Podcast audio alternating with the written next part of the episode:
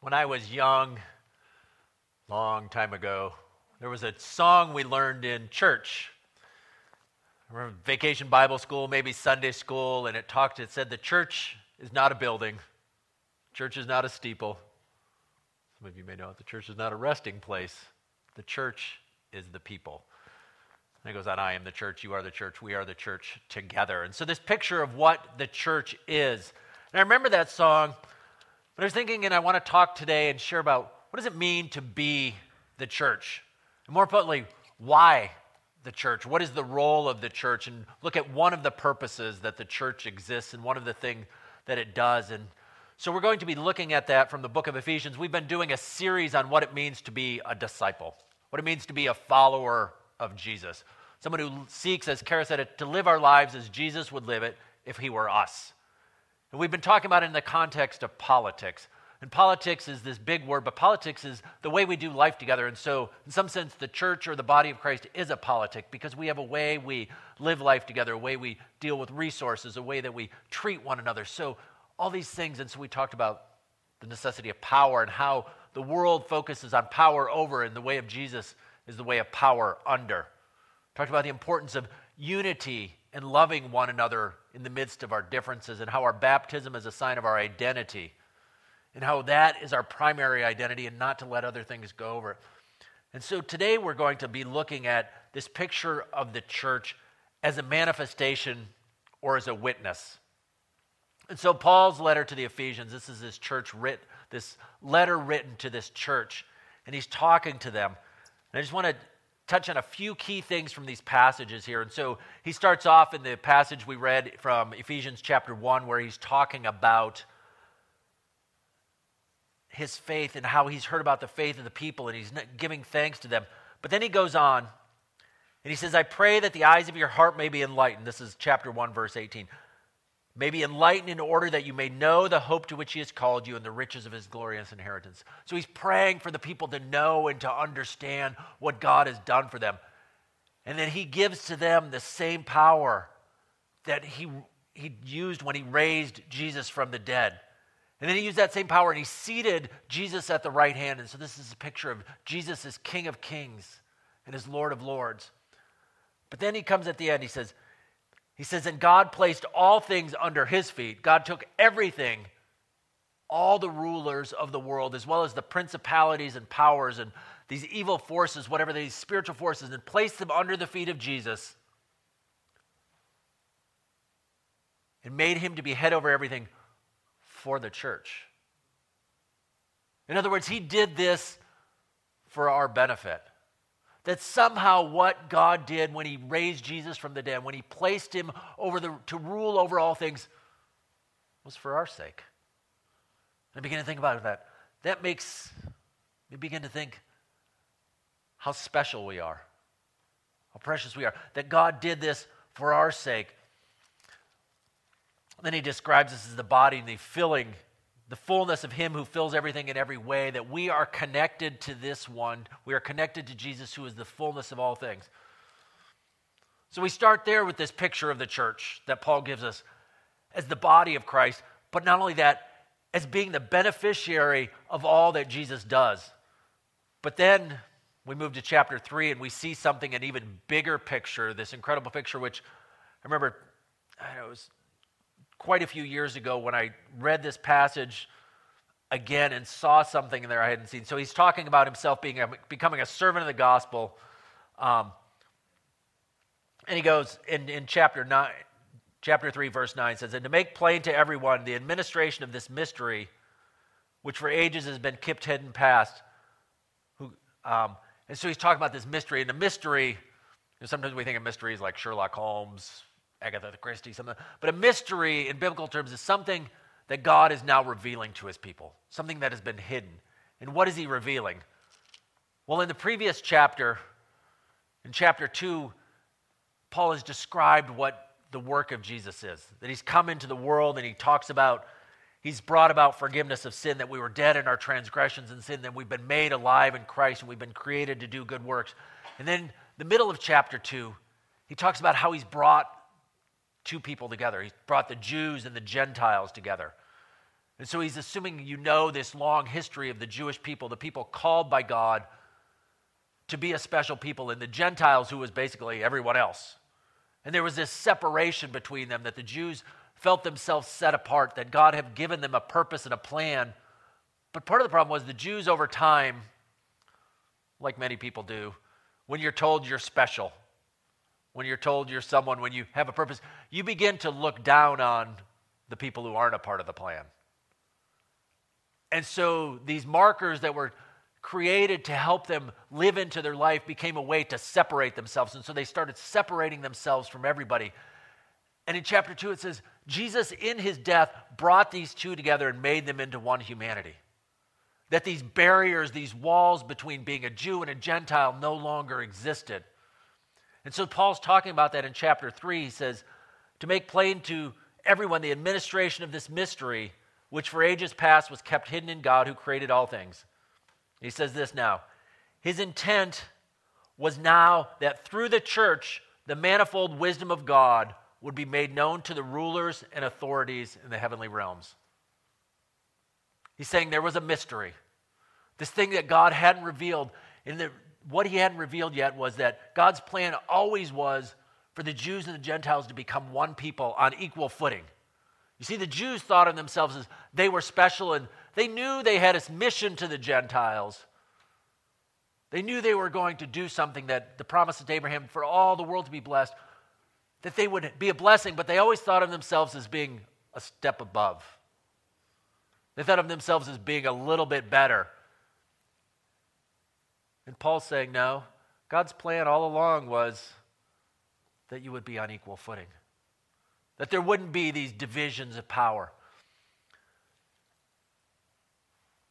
But did you catch that? He said his intent was now that through the church, in other words, through the gatherings of disciples of Jesus, this wisdom, this plan of God would be made known. Not made known simply to the people down the street, what does it say? Would be made known to the rulers and the authorities in the heavenly realms. And we could spend a whole series talking about what that is. In fact, we did a couple years ago, and you can go back and listen to those on, on spiritual warfare and hear about that. But to say there is something beyond what we see here. They're what Paul calls the spiritual, the rulers and the authorities, or the principalities and the powers. They exist and they have an influence on what goes on here. And one way to think about it is there are these principalities and powers, and however we describe them, some people use demons, other language to describe these things. And when we give them the power that is to be ours, because Jesus is the ruler over all things, when we take it away from Jesus and give it to those, they take it and they twist it and they turn it and use it. And one of the things that the principalities and the powers use is misplaced power, is this idea of what David Fitch calls the enemy making machine, where we take people who are different from us. And then sometimes there's differences, or natural differences, there are things that occur, and we take them, and now we make it the church of us versus them. It's an us versus them kind of thing. And that's what the Jews had done was they had looked and they saw it as an us versus them. And when we do that, we give power to the authorities, and they begin to take that and they begin to turn it, and it just becomes worse. And so, what it's saying is, this is what's happening here. But he's saying the church is to be this place where we proclaim to the principalities and powers the truth that these two are on equal footing.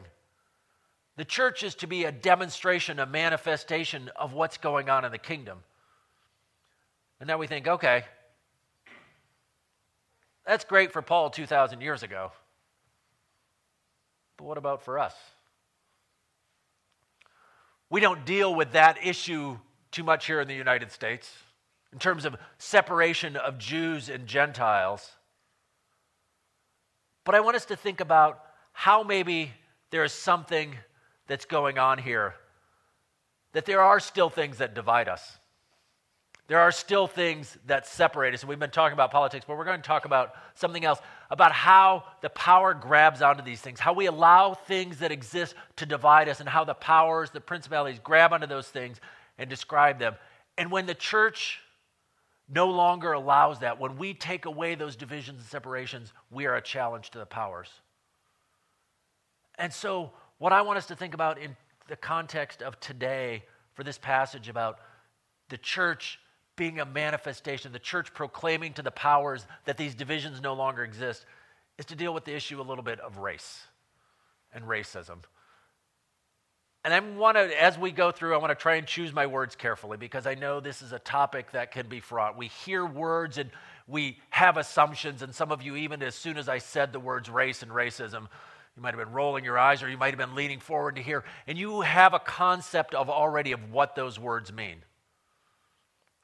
And that's a challenge, isn't it? That we have concepts of words and what they mean, and sometimes we hear a word and we instantly we put all the baggage behind it. So I would invite you just to, to try and follow along with me. And if I say things that don't make sense, if uh, you don't understand them, if you disagree with them, let's have a conversation about it. Call me, text me, send me, well, don't send an email. Let's have a conversation because emails, texts, and stuff, just, if you send me an email or text that say, hey, I didn't understand something, let's talk about it. Because I found that written communication, well, I mean, I, I like written communication. Sometimes it gives me time to think, but oftentimes we need to be able to have those conversations face to face or over Zoom or whatever way we would choose to have it in today's world. So, some way to have a conversation. So, if you say something you don't understand it, or you want to push back on it, or you want to say, I want to explore that a little more, let's have that conversation. So, this idea of race, and to think about the way this creates divisions in our society. And so, one of the things, and, and we, it's just a reality, we look around and we look around most of the churches in the United States. 90% of African Americans attend a church that's predominantly African American or almost exclusively. And 90 to 95% of white people attend churches that are predominantly white people. Interracial marriages between whites and blacks is like 1 to 2%. It's one of the lowest. And so there are these ongoing divisions. And so we want to think about what this is.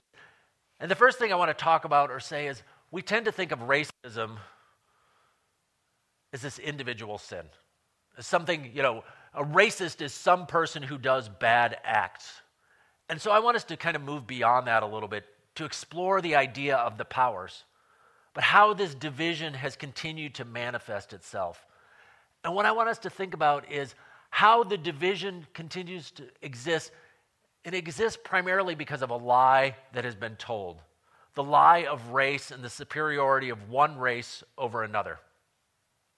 And so, I'm going to do, as you might know, I like history lessons. So, history, a little bit of a history lesson here to think about what's going on. And so, so in, in, in the Bible, we hear God talking about the different peoples or the ethnic groups, and we talk about ethnicities. If we were to go around the room here, we all have different ethnic backgrounds. Mine's primarily Swedish with some German and some unknown country came in because my one grandmother was adopted. And so we don't know all of her stories. So, and along with ethnicities come traditions and ideas and about ways to do things, about the kind of foods you eat and how holidays are celebrated in different backgrounds. And so these are created by God and they're a good thing. But the idea of race is a social construct. The idea of what we call race is a social contract, something that was developed. And so we go back to the 1500s and the 1600s as the international slave trade begun. So the slave trade be, encompassed all sorts of things, but it was Europeans bringing, enslaving people from Africa and using them for labor. And there was slavery of other people. There were Irish people. There were a variety of people brought into slavery. And many of them came and were brought to the Americas lots to South and Central America, to Haiti and Jamaica, and then also to North America. And as this slave trade went on, and as people were enslaved and brought over, initially, many of the people brought were seen as simply indentured servants. That there was a possibility that when they were brought over, that they might work their way out of it. But then something crept in. And what was that something? It was something called greed. You see, because in the Americas, there were these two products tobacco and sugar, which provided a basis for an incredible economy. And so the Europeans who had settled here in the Americas needed laborers because harvesting tobacco and sugar is long and hard work. And the number of Europeans coming to the Americas was slowly diminishing. And so the easiest way to find the labor was by continuing to enslave people and bring them literally by the millions from across the sea to Americas. And, and so they brought them and they continue this process. And initially, again, there was this idea that there was indentured services that might work their way out of it. But then something began to creep in, and they began to wonder. And what happened was they began to see a difference, and the people there made a differentiation between the Christians and the non Christians. And so all of a sudden it was like, well, we, we can enslave non Christians, but not Christians. And well, that meant, well, we're not the people, enslaving the people from Europe because they're Christians, but the people from Africa, they're non Christians, so it's okay to bring them into slavery. Well, then what happened was the slaves began to hear about the religion of their masters and they began to be Christians. And now the Europeans had a bit of a fix because they wondered, well, what are we going to do now? Can we enslave our brothers and sisters? Well, in 1667, Virginia passed a law that said, well, yeah, as a matter of fact, baptism doesn't free somebody from slavery. And then what began to do is because they could no longer do it based on religion, they began to develop other ideas and other reasons to enslave people. And so it began to begin this thing to say, well, you know, it's okay to enslave them because they're an inferior race. And so this idea, this construct of race began to be developed where people with a darker skin, with a different kind of hair, were somehow seen as inferior. They began to be seen as savages, as, as something as less than. And so the idea of a race began to be developed, and they used this as a way to justify and begin to say, it's perfectly okay because we're actually doing them a service. We're benefiting them, we're, we're helping them, we're giving them the possibility of learning about Jesus. Think about the, how crazy that is. That the idea that to put somebody in slavery and to say, well, but, but it's okay because you know, maybe this will help them learn about who Jesus is. We're saving these heathens. But all in the midst of that was this concept that began. Again, that's why I said it's a social construct. There's no biological difference to say that somehow, because of the level of melatonin in our skin, that one person is superior to another. But it was a developed construct to say that some people were superior to others. That the African race which was not a term that existed before the 15 and 1600s, was somehow inferior, and so it justified bringing them into slavery. To say they were somehow less than human. And it was even put into the founding documents of our country, where they were counted as three fifths of a person. And so this construct began to creep in. And so, in this, then, we saw there was one race, there was this white race, and there was a black race, and one was superior to the others. And this continued on. It wasn't simply something that ended. We think sometimes, like, oh, well, but then we had a civil war and slavery ended. And it was all over. But it wasn't over. Because when the Civil War ended, the 13th Amendment was passed, which freed people from slavery. But it continued, particularly in the South, but all throughout the United States, this level of looking at blacks as less than. And so, because slavery as a foundation was no longer legal here in the United States, they went into a process of saying, well, but someone in prison can be used for basically slave labor.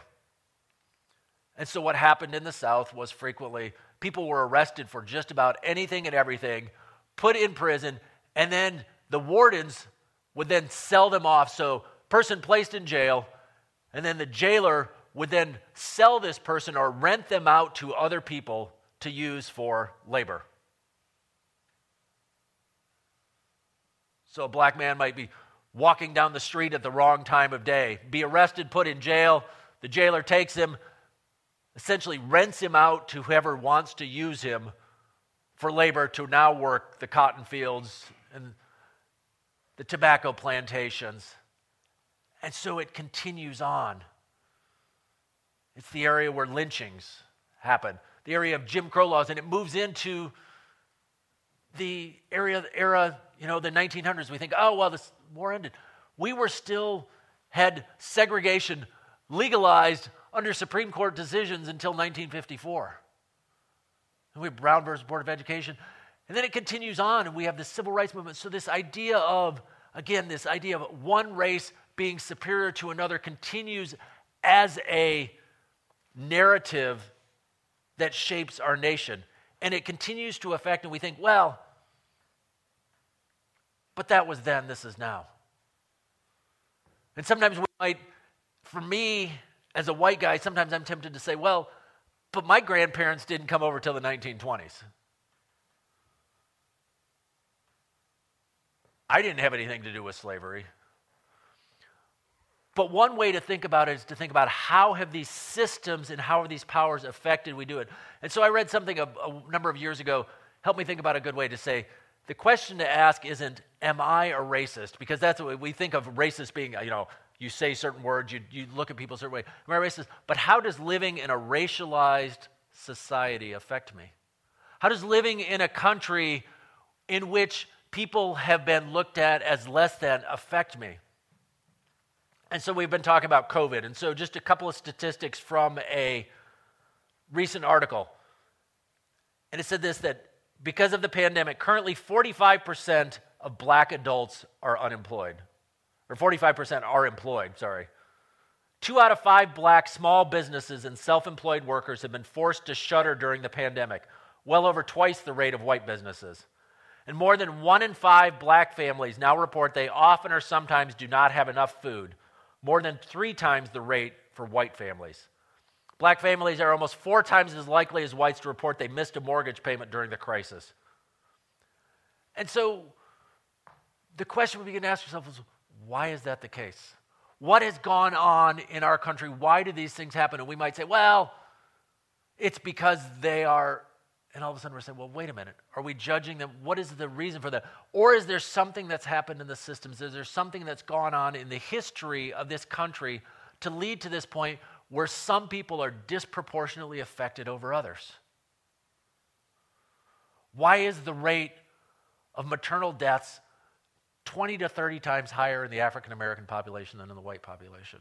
Why do all these things go on? And we begin to ask ourselves the question how has all that history, even if I never used an N word, even if I never said any of those things, how has all those things affected the society we're in? And then how does that play in the church? You say, well, but the church didn't have anything to do with it. Let's think about that for just a minute. We declare ourselves to be a Christian nation. For most of the 1700s and 1800s, a vast majority of the people in the United States went to church, sat in churches every single Sunday. If that's the case, then why did it take till 1865 to slavery to end? When most of the world had ended the international slave trade in 1808. If the vast majority of the nation were churches, why did they continue to let a convict system continue in the South? Why did they tolerate a Jim Crow laws? Why did they tolerate lynchings? In 1807, there was a Bible produced called the Slave Bible, produced by churches to give to the slaves so they could learn the good Christian religion. Interesting thing is, in those slave Bibles, they'd certainly cut out a few passages. They'd gone through and said, oh, this part about all, you know, Galatians 3.28, you know, no longer slave nor free. What? Uh, we don't need that passage because we don't want them reading that. Parts of the book of Ephesians that talk about this equality. Well, we'll keep this passage where it says here, slaves submit to your master, but this other part about these things, no, we're going to take those parts out. And so the church participated in and it wasn't just we think, well, that was 100 years ago. Bob Jones University, a leading evangelical university, did not allow blacks to be admitted because of the color of their skin until 1971. 1971. I think most of us sitting in the room here were alive in 1971. This isn't ancient history. 1971 Someone could not attend a Christian university, a major Christian university, because of the color of their skin. It was the year 2000 before people were allowed to date someone of a different race at Bob Jones University. Interracial dating was prohibited. And it was all based on biblical justification where they went to the Bible. And so the church has been involved in it. And so the question we ask ourselves is what do we do about it? And this is my response sometimes when I hear things like this. I hear about these things. I was like, I, I need to go do something. Any of you ever feel like that? You like you hear about something, you hear about some injustice, you hear about something, it's like, oh, I need to go fix it. I want us to step back for a minute and say, and the temptation to do it then is, well, we just need to be more diverse. You know, as a pastor, we'll, you know, I'll go to conferences and we'll hear about this and we'll hear about the lack of diversity in our churches. And the thought is, well, what we need to do is we just need to get some more black people coming to our church. I need to hire an African American associate pastor who will attract other people to come in. Because if we just had diversity, if we just had people that look different from us, then we, then we would be living out this kingdom call. We would be proclaiming to the powers of what it's like. The problem is that a lot of churches that try this, it doesn't work. They try and become diverse, but it doesn't work because something else is still going on. Because what happens is they expect the minority group, the African Americans who come in, to fit into their style of doing things. We have a style of doing church, don't we? A way we sing, a way we pray, a way I preach, a way you all sit and say nothing when I preach. That's not typical in many African American churches. And so, in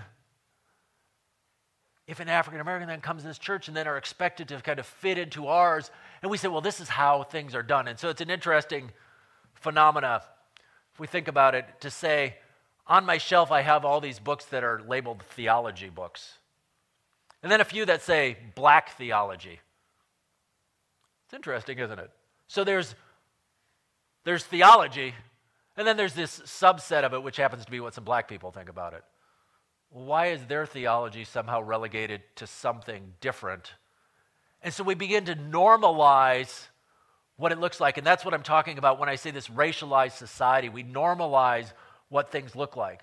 Go to the store and walk down an aisle and see the way things are. We have the, you know, the hair care section, and then there's the ethnic hair care section.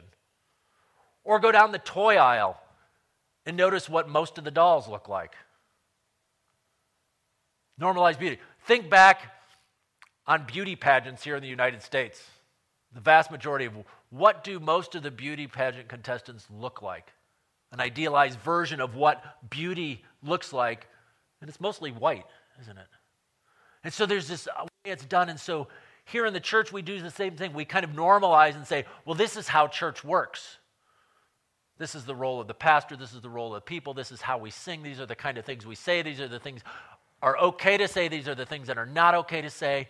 And so when we try and become a diverse church, it doesn't work because we kind of we have a tendency to say, well, this is the way it's done. In other words, our way is better. And so the idea of white superiority or white supremacy continues in the church. So I would invite us to say, what's the alternative starting place? It's not to say that diversity isn't eventually a goal, but I think the starting place is to examine ourselves, our church, and our institution with God's help and ask ourselves where does this lie continue to persist? Where does the lie continue to persist that one race is inferior to another? And I can't answer that question for you. That's something you need to answer for yourself. And maybe answer for our church and say, where do we continue to have this? Where does this lie continue to persist that whites are superior to blacks.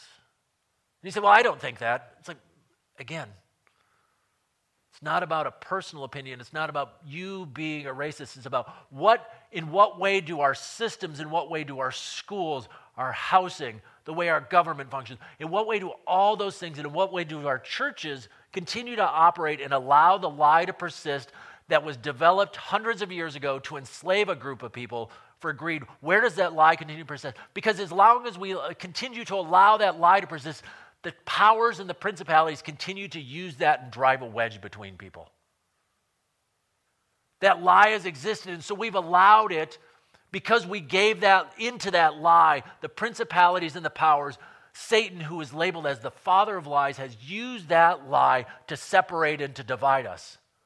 We sit in our own churches on Sunday morning, the most segregated hour of the week, because we have allowed a lie to persist that was developed hundreds of years ago for the sake of greed of a group of people so they can continue to maintain power. And see, it all comes back to that. I mentioned at the beginning that the way of Jesus is not the way of power, but see, we're always seeking to grab power. And when we take the power, when we try and grab power for ourselves, it corrupts and it turns. And so we have to ask ourselves what is the story behind this? And how can we demonstrate a better way? And so that's what Paul is calling the church here to say is to say, how can we begin to disarm that lie? How can we dis- begin to disarm the lie of white supremacy? It begins in part with learning, of education, of beginning to understand. I gave you a jumbled four or five minute history of a racialization here in the United States. If you want to learn more, I could point you to articles. And if you want to go a little bit deeper, I can give you books and point you to books. There are, if you have Amazon Prime, there are movies and shows that you can watch and learn and understand some of this history so that when things happen, we can begin to do it. So it can begin with education. It can begin, secondly, with us beginning to associate and asking questions. And so to not be quick when someone says, Well, this is what I experienced, well, but you must have. To stop and understand other people's experiences and to have them simply tell you about their experiences. And I believe that we as the church have that possibility. The church has too long been complicit in this racism, complicit in the racialization of what has happened in the United States.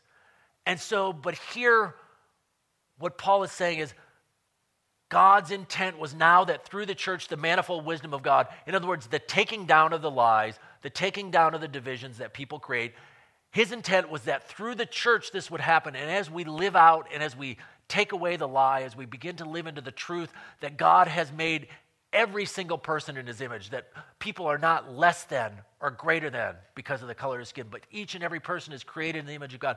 When we begin to live into that truth, we proclaim to the principalities and powers. We begin to say, no, that is not true.